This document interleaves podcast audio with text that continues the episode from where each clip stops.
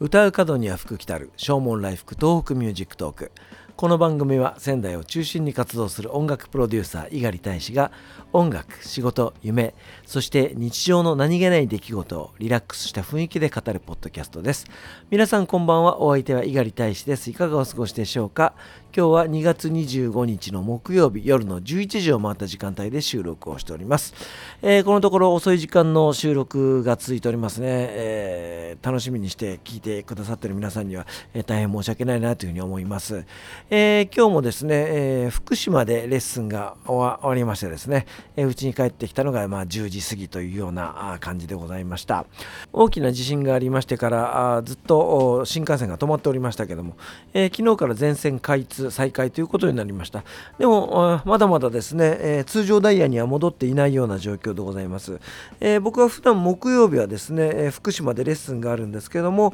大体5時半ぐらいに新寺にありますクラーク高校で授業を終えまして、えー、急いで仙台駅に向かって、えー、間に合えば5時46分の新幹線、えー、間に合わないようだったら6時11分の新幹線に乗って、え福島に向かいます。えーとまあ、今日もですねその17時46分というものがあったのであこれに乗ればいいやと思ってその時間だけを確認して車両に乗り込んだわけです。で、まあ、出発前の車内放送を聞いてですねあれ？これなんかいつもと違うなっていうふうに思ったんですね。あのー、よくよく聞くと、えー、僕がいつも乗ってる電車は山彦なんですけども、え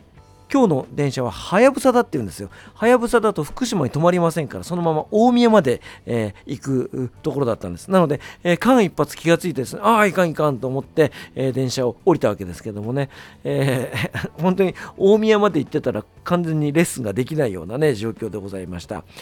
それじゃあ6時11分の電車に乗ろうと思ったらその電車がないって言うんですよ、えー、6時20分に電車が出ますということだったんですなので本当に今完全にダイヤが、えー、狂ってるような状況でございますので、えーお急ぎの方皆さん気をつけていただきたいなと思います。仙台福島間、通常ですと25分ぐらいで行くんですかね。えー、でも今日は40分ぐらいかかっておりました。なので、えー、6時20分の電車に乗って、そしたらあ福島駅が7時2分に着くというようなね、えー、ことでございました。なので福島駅からダッシュで、えー、レッスンの会場までね行ったんですけども本当に、えー、寒いのに、えー、僕だけ汗だくで、えー、大変な思いをいたしました。えー、帰りの新幹線も通常ですと8時57分の新幹線に乗って、えー、仙台に、えー、9時24分ぐらいに着くような感じだったんですけどその電車がないっていうんですよで、えー、8時50分に電車がありますよなのでそれに乗れないと今度は9時47分まで電車がないっていうんでもう遅れてレッスンが始まったにもかかわらずレッスンを早めに切り上げるという非常に、えー、申し訳ないようなね感じだったんですけども、えー、そんな感じで今日はバタバタとしておりました。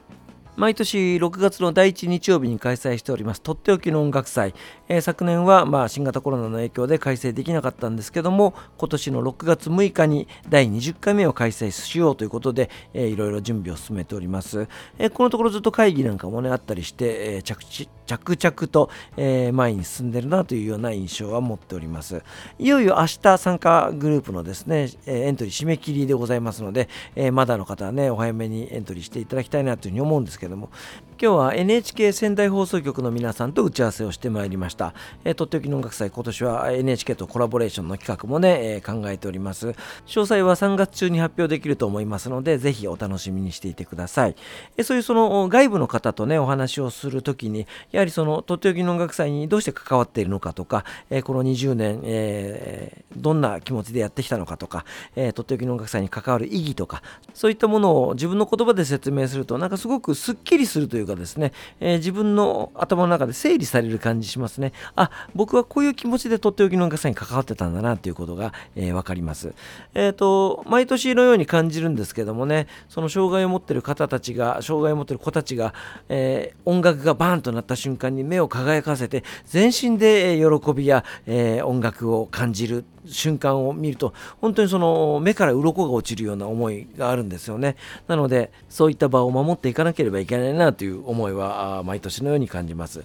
そしてとっておきの音楽祭は障害者のためにやってあげてるイベントではなくて障害を持ってる人と持ってない人が一緒に音楽を楽しむというところが非常に大事なポイントだというふうに思ってます。大好きな音楽でみんながつながっていくっていうのがねなんかすごく僕も嬉しいなと思いますし、えー、やめられないなというふうに思います。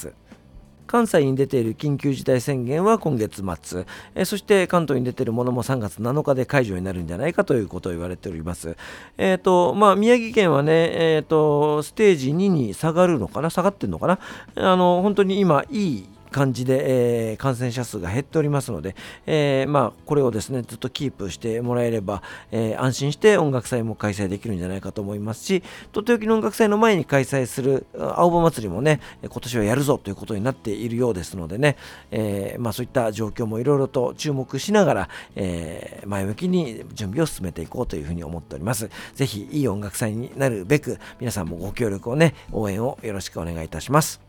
お別れに1曲お送りしましょう。ザ・ボイス・オブ・ラブのファーストアルバムに収録をしております。街が見る夢です。お相手は猪狩大使でした。それではまた明日。さようなら。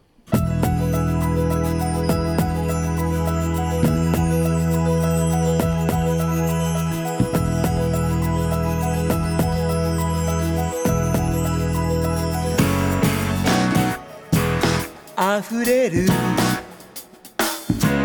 日差しに緑微笑んでる。木漏れ日。揺らして。街が夢を奏で始める。重ねる。